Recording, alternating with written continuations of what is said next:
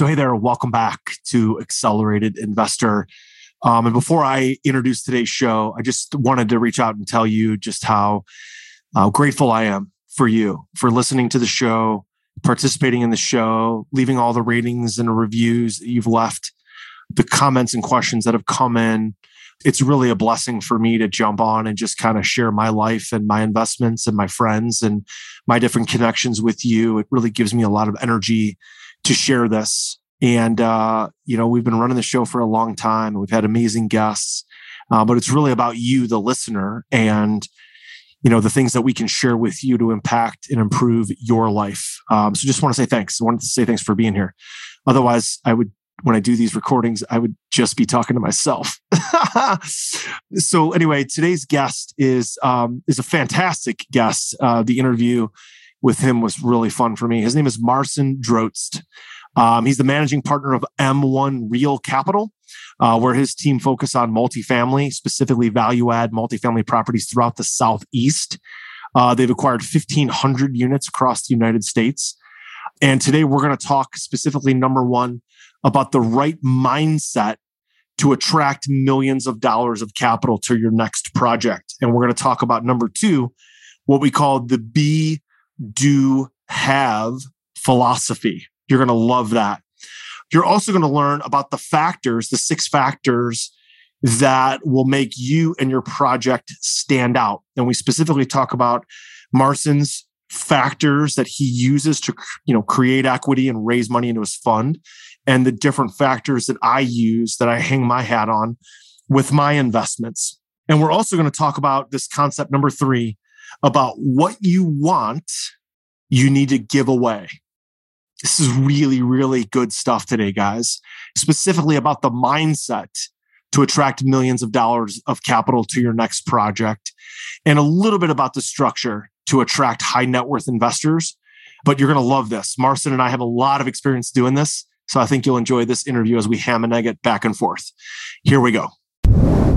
So, hey, Marcin, listen, I'm so excited to have you on the podcast and talk about raising capital, deploying capital, and just being an aggressive equity raiser for commercial deals. Thanks so much for joining me today on Accelerated Investor.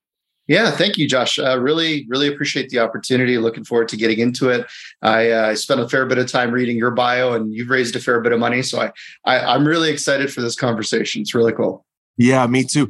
So listen, I, I'm always curious, you know, when I meet somebody new and we're having a new conversation, I'm always curious what they're up to like today that kind of gets them going, right? Like being an entrepreneur and running a business is really all about passion, right? Waking up and being excited for life and excited about yeah. what you're doing. And there's definitely days that are easier than others. And some days we're super excited, some days are really down. But usually there's a project that you're, you know, somebody's working on that kind of gets them going. So what are you passionate about today? Sure. So, I, I, mean, for me, you know, the day to day is always buying apartment buildings. So, I've got a few things in Texas right now. I got a PSA signed back on 120 units. I got another LOI that'll probably turn to a PSA. It's about the same size. So, that, that, I mean, that's kind of standard fare for us. But what I'm, if I have to think about what I'm really excited about right now, it's when COVID first hit, I put together some materials to help people learn how to actually structure and scale their capital raising business. And that's worked out really, really well. So, you know, we're in the middle of a mastermind training right now. And the more I do that, the more, you know, I, I again, I look at what you've done over the last few years, watching people just grow and have that light bulb moment turn on is, is fantastic. I think that's been my passion project of late. Nice. That's fantastic. So when you're raising capital, especially mm-hmm. in today's market, we're obviously in an inflationary market. We're in an mm-hmm. interest rate rising market. The Federal Reserve is going to come out next week as we record this and probably make a three quarter or even a one point bump in those rates, which I honestly feel like is already baked in to a lot of the debt.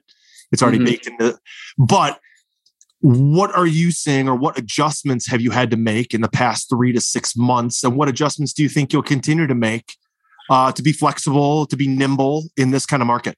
You know, Josh, it's crazy. Not even six months ago, I was told I was best and final on a deal in Jacks, uh, Florida, there. And I asked the broker how many people are best and final. He told me 11. wow. Today, yeah, that's not, a, that's not, I'm like, dude, this isn't storage wars. Like, this is like, call it what it is. You're trying to run an auction and just call it something else. Yeah. Uh, those things aren't happening anymore. So, you know, it, it, the market's still active. We're still writing, but you know, I, best way to summarize it is we're setting better expectations. Uh, both on the equity side with our equity investors to let them know that the uh, IRR that they may or may not have seen over the last couple of years is not something that is going to be sustainable into the future because it's just math. It doesn't work. It doesn't make sense. If it happens, fantastic. But you definitely have to have those expectations reset on your equity side with your investors or partners. And then on the other side is setting better, better expectations with sellers and underwriting. Like we start, we were underwriting in the five, six months ago on the interest rate. We're underwriting in the sevens now. So, you know, and that continues to push back, push down on uh, on pricing. I think sellers are seeing it because I'll tell you what, uh, brokers, uh, realtors that weren't calling me six months ago, they weren't calling me back. Today they're texting, they're sending smoke signals. They got carrier pigeons coming to my house. So you know you can tell that they they, they now need to do their job again. It's, we're not all lined up anymore, right? So best way to put it is just just setting better expectations on both sides. Yeah. How much how much has on the deals that you're going to acquire? How important do you think it is now to lock in debt for the long term? You know, yeah. some guys that were just buying on bridge, buying with floaters. You know, I, am just as curious to hear your opinion on this too, Josh, because I, I got a little bit of a, a decision to make right now on this on this last PSA is do you go fixed P and I right out of the gate and then fund capex with cash? Or do you risk it? Do you bridge for 12, 24 months and then fund your capex, do interest only, and then finance, right? So I don't know if I've made up my mind just yet, to be honest with you, but I, I guess I'm curious to see what what uh, what you know. Ask me again in 30 days.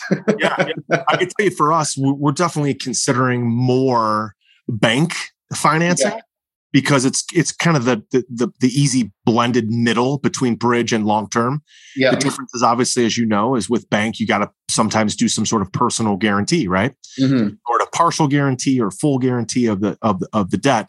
Mm-hmm. So because we want to do a lower loan to value, we just are not really afraid at all of that personal guarantee because the amount of debt that we're putting on this deal is so low compared to the purchase price and compared to the future value. Mm-hmm. Um, it just doesn't scare me that much. So for, for we're starting to take a look at more bank debt because we can lock in bank deals for five, seven years. Mm-hmm. I'm still getting those, you know, interest rate quotes right now at five, five and a quarter. Yeah, cost of money, two years IO, you know, with some, um, you know, rehab dollars baked into there. Okay. So it's a nice mix, but the trade off, as you know, is is yeah. some sort of personal guarantee. So yeah. you got to get comfortable with that.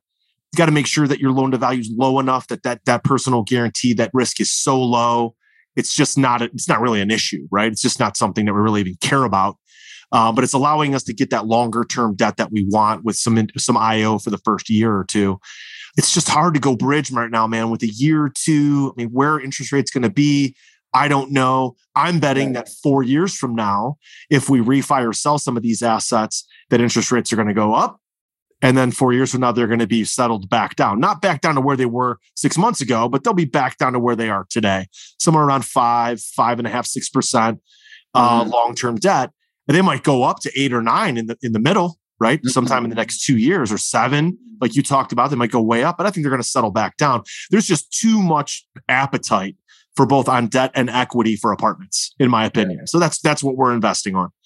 Yeah, you know, I what you say makes a ton of sense, and I, have got a few different quotes uh, from our guys exactly for that reason. And like you said, you got the long term fixed piece for you know uh, Freddie Fannie, and that that comes with its own benefits and, and, and drawbacks. But that bank piece seems to be that hybrid, right, right down the middle, right. So in and and maybe maybe in fact that is the right move. I, I guess what I'm curious to see, and this is probably a conversation that goes you know can go on for as long as we want but when they raise the rates pardon me when they drop the rates back down eventually whether it's in six months or two years if they don't get a grip on inflation first what's that going to do right because the government can say the rate is whatever they want but right. the private lenders are going to be saying like mm, cpi is still seven we don't care SOFR is still 550 plus right so uh, that guess, I guess, is as good as anybody else's, right? Yeah, absolutely. Absolutely. So listen, let's talk about raising money. You've stood sure. up and raised well into the nine figures in some of your past, you know, seats that you were sitting in. Mm-hmm. Uh, you've stood up a hundred million dollar fund and raised money for that. Like you said, you're right now working on these acquisitions 100 units here 200 units there and just continuing to raise money for those first of all let me ask you about your mindset when you're raising money and i want, I want to tell you this little story first and then i want to hear your, your side of it i had a friend of mine tell me years ago his name was francis abalola still a good friend of mine and francis said to me he said josh look when you're in sales and raising money to some degree is sales he said look if if you have something that you are so convinced of that's going to benefit somebody else, you have a moral obligation to sell it to them. Mm-hmm. And that became my mindset for raising capital. I just thought the other investors' money was better off in my apartment buildings or my private equity fund than the stock market or with another investor. So I was mm-hmm. convinced it was better. So I felt, based on Francis's advice, I had a moral obligation to present it to them. That's where my passion for capital comes from. Where does your passion for capital come from? You know, I, I like how you phrased that question because so many people think it's like a tip or trick or like here's an email sequence or whatever it is but it goes so much deeper than that. It really is a mindset piece. And for, for me, the best way I've ever heard it articulated, and, and I've internalized it since then, is I went to an event with Robert Kiyosaki 15 years ago, and he stood up on stage and he said something called uh, "be, do, have." Now he didn't pioneer that concept, but that that that concept really was instilled in me over the years and, and, the best way i've learned to to uh, discuss it is in the form of the three types of people that are out there so you got what's called the, the victim, the worker, and the winner. And the victim is the person that that thinks in terms of have, do, and be. So in other words, they say to themselves, oh, well, it's so simple for Josh or Marcin to say X, Y, Z, because look at all the things they have. And if I had those things, then I could do the things that they're doing and then I could be happy. So they put the having first and then they, they put themselves in this victim mentality where it's like, look, I understand you want the more things you have to start is great in terms of moving forward. But if you just say to yourself, well, I don't have this, I don't have the context, I don't know the people, I don't, then you're immediately the victim.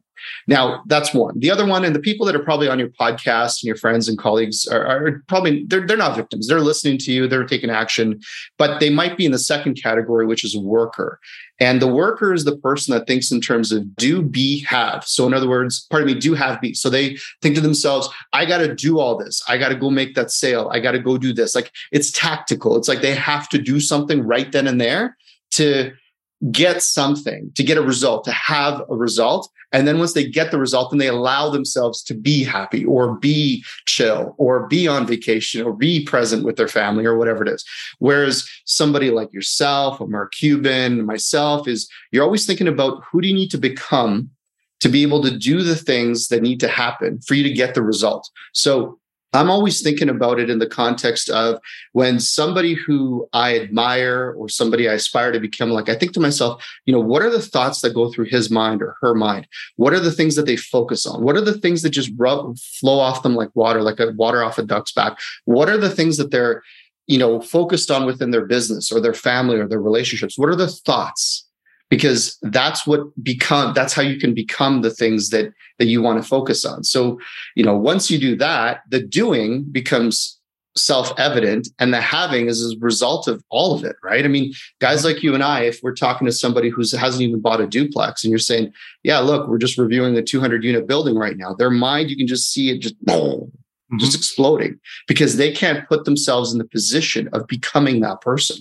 So you know the mindset piece is the biggest part and the fastest way to collapse that time frame is to either uh, invest work with or surround yourself with the people that are already operating at that level like it's basic. You know the next goal for me on a personal level is my fitness. So i'm ascribing with some people I've, uh, I've retained some people to work with me personally that are you know make me feel like i'm standing still in the context of my physical fitness. So I think to myself, oh, I'm in good shape. I hang out with these guys, you know, I'm a piece of, you know, fill in the blank, right? Okay, I got to get off my ass. And then it's a new level for me to aspire to, right?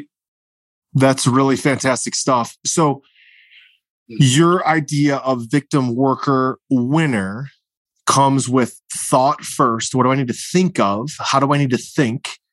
So that I can become a certain person that then in, in our world of raising capital is very simple for us to attract capital attract investors, whether it comes through a funnel, whether it comes through a referral, whether it comes from a speaking engagement, whatever, you feel like your thoughts are attracting these dollars, right? The mindset for attracting money is what we just described. Now, let's talk about the tactical way to get more people in front of us or us in front of more people.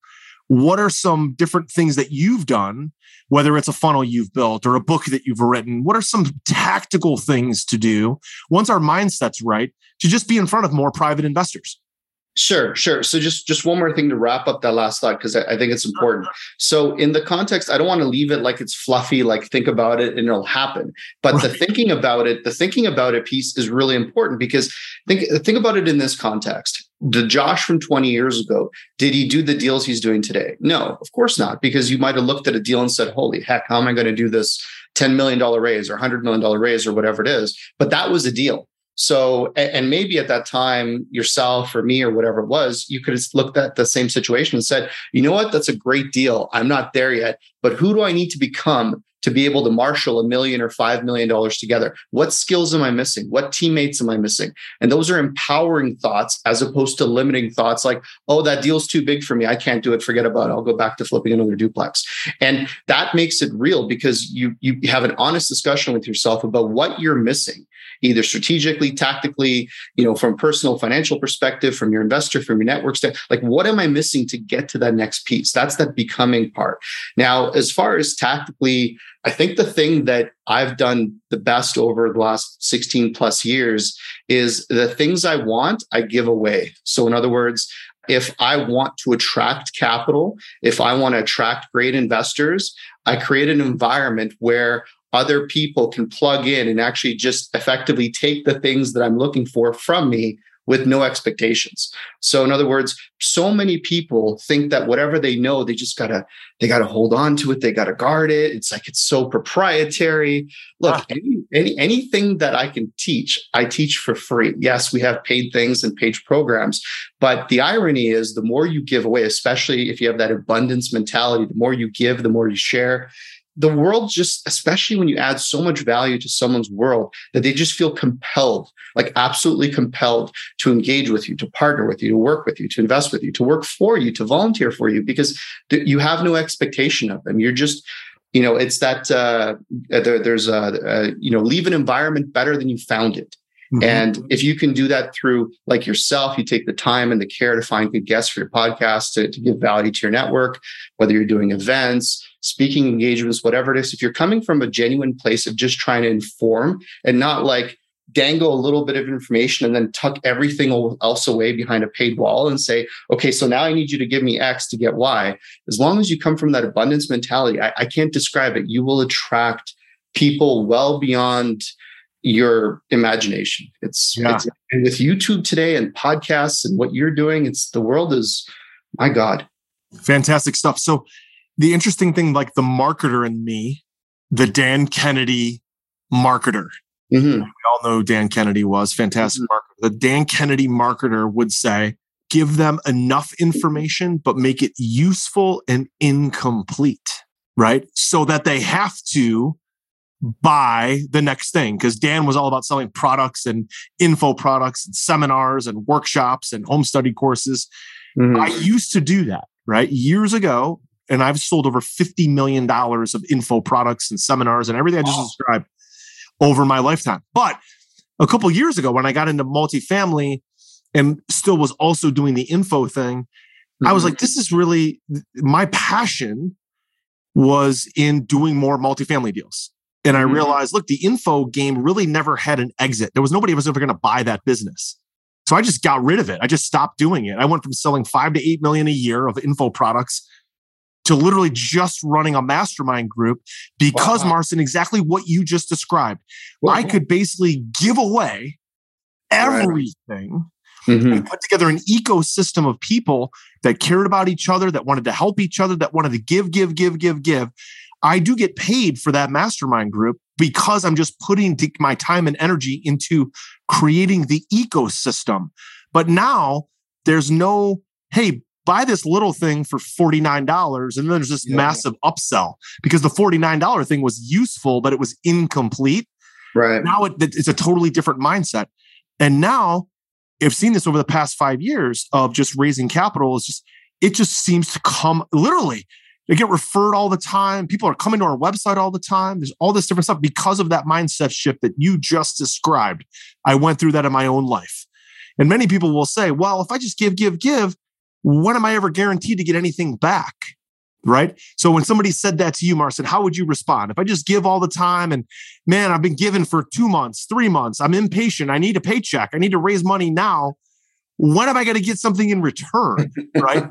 well, the best way I had it explained to me, and I, I, forget the source, but whatever you want, give it away first. So if you want love, give love. If you want, you know, if you want to start a fight with someone, give hate. Like if, if you want generosity, be generous. If you want, you know, like be be the person. Like it sounds so frou frou, and yeah, I know how it sounds, but I've been living it for last 16 years, and ultimately, what you give, you will get back. And the irony is, you may not get it from the person you give give it to, and that's fine. You know, cheap people don't understand loyalty, and that's something that a lot of people have a hard time wrapping their heads around. Is that there's certain types of people that deserve your time, deserve your energy, deserve your attention, your love, your passion, whatever it is. And there's certain people as you go through the process that you'll learn that they're just takers, and those people will naturally just fall off, as I've found over that period of time. So, you know, ultimately, I, I can tell you that today with the internet online everything the, the world is so small. And you know i'll give you an example. I had somebody comment on one of my videos.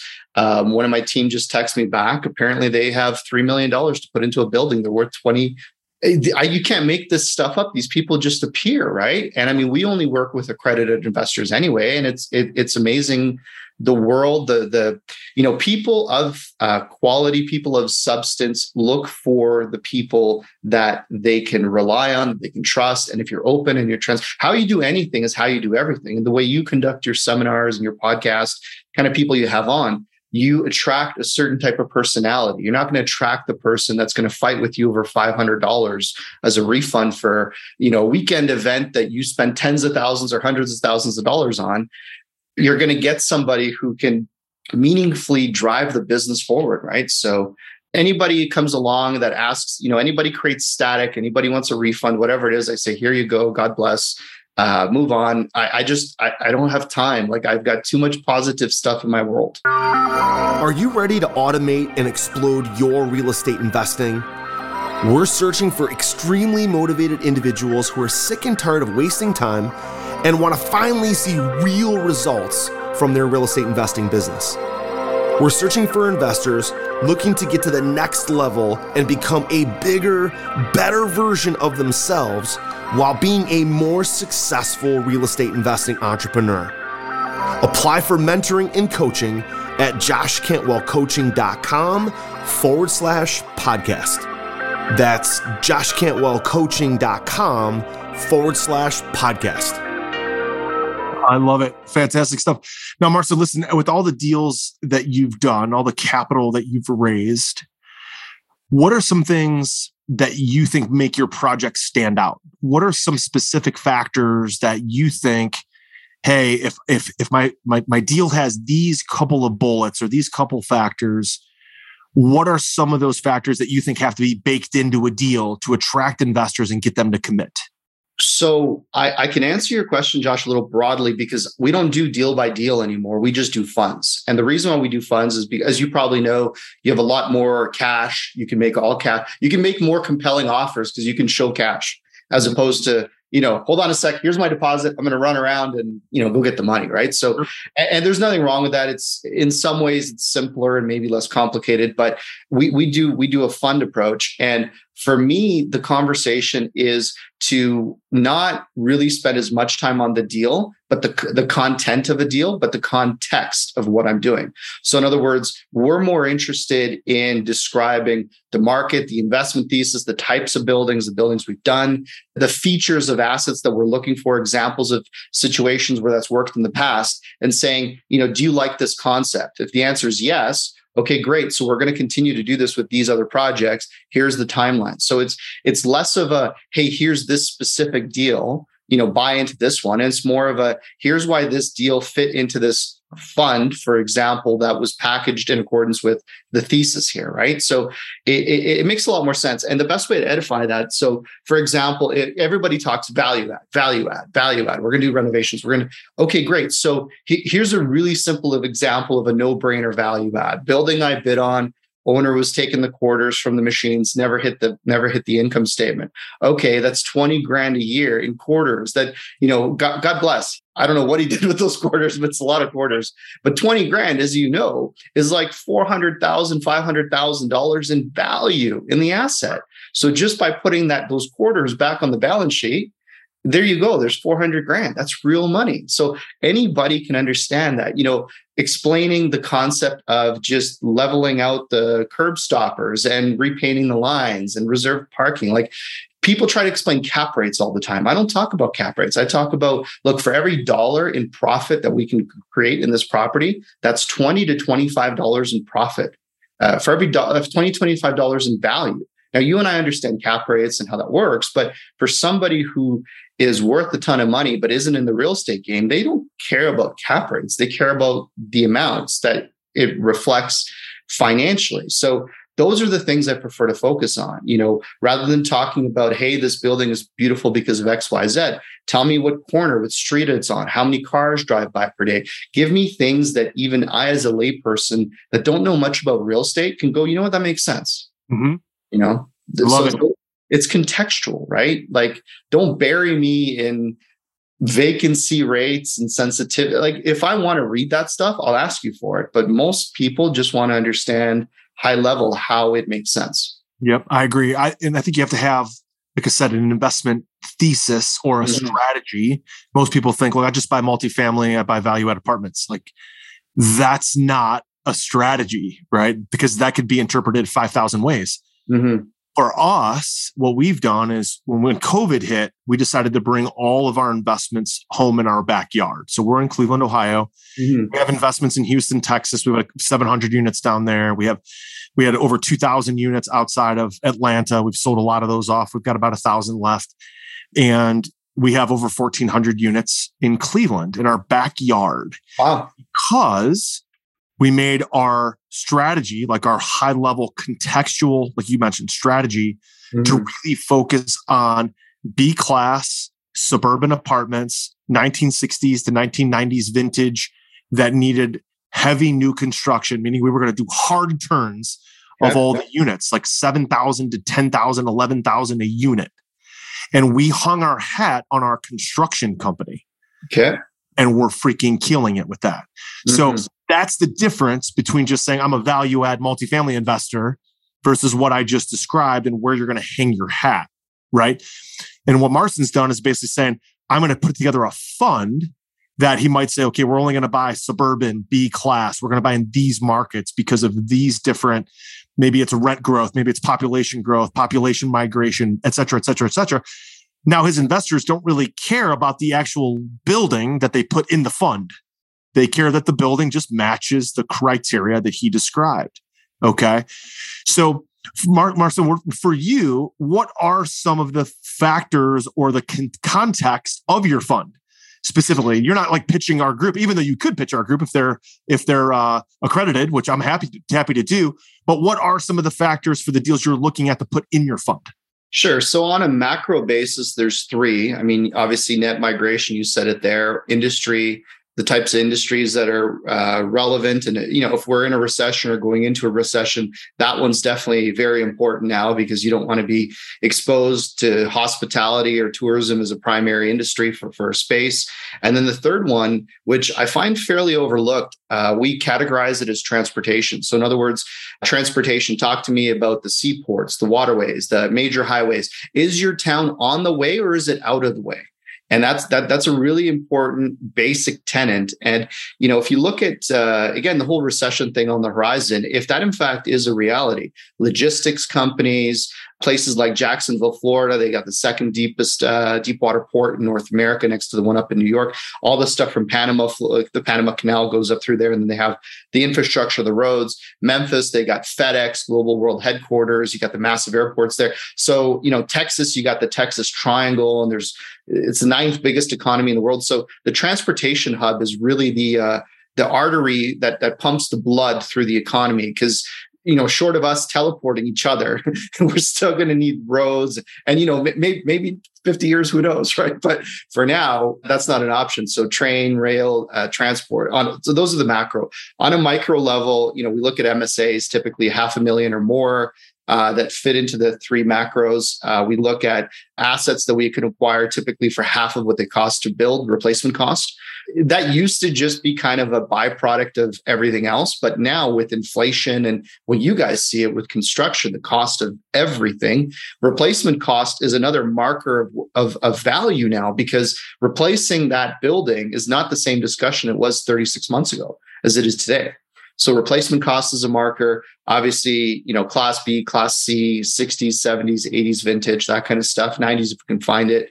And um, yeah, I mean, as long as it fits into the macro, into the micro, those are those are some of the broader parameters that we look for, right? Also, we look for we look at GRMs as an initial discussion, so gross rent multiples, right? So, you know, if we, we look for gross rent multiples of less than 10, uh, that's important. Uh, our investors understand that better than cap rates, by the way, because it's more practical, especially for investors that are coming from New York or California. They're like, what does that mean? And you're like, well, if you get three grand a month rent and you spend a million dollars for it, that's 36,000 a year in rent you have to multiply that 36,000 by 27 to get a million. Whereas if you and I buy an apartment, let's just say in Cincinnati or down in Texas for 60 grand and we get a thousand a month rent, that's 12,000, 12,000 into 60 is only five times. So easily it's like, I, we're oversimplifying because there's expenses and there's operating costs, but you know anybody can understand five years of rents buys this, whereas 25 years of rents buys this. Love it. Love it. Love the comparison. That's great stuff. As we kind of round third here and head for home to wrap up the mm-hmm. interview, I, just a couple questions. Raising capital is something that, if you have a passion for it, really good at it, it's really fun, but can be scary when you first do it. So, what was it like for you when you first got going? And how did you know that this was going to be a passion of yours? What were some of the early challenges when you started raising money for the first time? Josh, I see it more as that you have to see it for something bigger than just the binary activity that it is. For me, I always pictured it as being part of building a company or furthering a cause. So that skill set, by the way, whether you're raising money for your real estate, for your charity, whatever it is, it is as long as you understand and you tie it to something bigger than just the arbitrary this for this, and you just consider it a trading relationship, that's tough. But if you look at it as a bigger cause, so for us, for me in, in early days, I always saw it as me helping build a business. Initially, it wasn't my business, but the business of I was in the business of helping build an investing company. We were buying a private equity firm, we were buying apartment buildings, things like this. And since then, for, for myself and for our own account, that's exactly what it is. So if you attach the activity to a greater goal and you don't just see it as a binary, you know, this for this, it will get you past the tough stuff because look, capital raising, there's a reason why it uh, pays to know how to raise capital. Uh, the biggest companies in the world are capital raising companies Blackstone, KKR, uh, Fortress uh, Investment Management out of New York, Apollo. These are billion, hundreds of billions of dollars of entities, and, and they own some of the biggest companies in the world. And, it, you know, why? It's because they can raise more money than anyone else. So he who has the gold makes the rules. And as the CEO of your own company, your your destiny, your life, if you can harness that skill set, you're prepared. You're you're ready, and it's tough. So as long as you tie it to something bigger, then it becomes it's just it's just another thing you have to learn. Yeah, I love it. Uh, well, listen, Marcin, listen, I really enjoyed having you on the show today. I know our listeners can reach out on your website, uh, marcindrozdz.com, M A R C I N D R O Z D Z.com. We'll put that in the show notes. That's and right. then m1realcapital.com. Any place else that our group should go if they want to engage with you, invest with you, learn more from you? You know, the website's the best place because there's tons of free resources there. Uh, if people want to see the uh, the real estate side of the business, M1 Real Capital is fantastic. And I, I, you know, Josh, I really appreciated the the the way you framed the interview because most people just focus on the binary, this to do this, but you really dug into the you know how things actually work so people can take action with it. So I appreciate that. Absolutely. Well, thanks, Len, for carving out some time and joining me today on Accelerated Investor. Perfect. Thank you. Well, guys, there you have it. There's no topic in this industry that I get more excited for than raising money. Because as Marcin said, he who has the gold makes the rules. But not only that, but I think he who has the gold and has the mindset to raise capital and take care of other people's money really is able to set themselves up for financial independence. That's what we've done. That's what Marcin's done. That's what I've done. And that's what's most important to me when I do this training, these, these episodes, this podcast for you is to give you the tools and the mindset and the, and, and the different shifts that you need to make in order for you to have financial independence. That's really what this is all about. Okay. So sometimes this is very tactical. Sometimes it's more mindset. It's more about the way you're looking at your business. Today was a lot more about the way to look at your business and look at yourself and look at your passions. It's really fun to do an episode like this because it gives me energy. And so I look forward to sharing more episodes like this with you. Uh, we talked a little bit today about coaching and mastermind, um, about you know the different things that we do in that. You can definitely check it out. You can apply to be in our mastermind program. You can go to freelandventures.com and then click on in the upper right hand corner, click on the mastermind tab and apply. You can also go to joshcantwellcoaching.com. Again, that's kind of reserved for intermediate to advanced investors um, who are really looking to continue to scale up their apartment and their forever passive income portfolio. Thank you so much for being here today, guys. Listen, I love it. Thanks for letting me share. We'll see you next time. You were just listening to the Accelerated Investor Podcast with Josh Cantwell. If you enjoyed this episode and learned something new, help us build the AI community by leaving a review and five star rating on our iTunes podcast channel. Also, don't forget to subscribe so you never miss another episode. To see passive investing opportunities, visit freelandventures.com/passive. To start your journey toward the lifestyle you've always dreamed of with multifamily apartments, apply for one on one coaching with Josh at www.joshcantwellcoaching.com.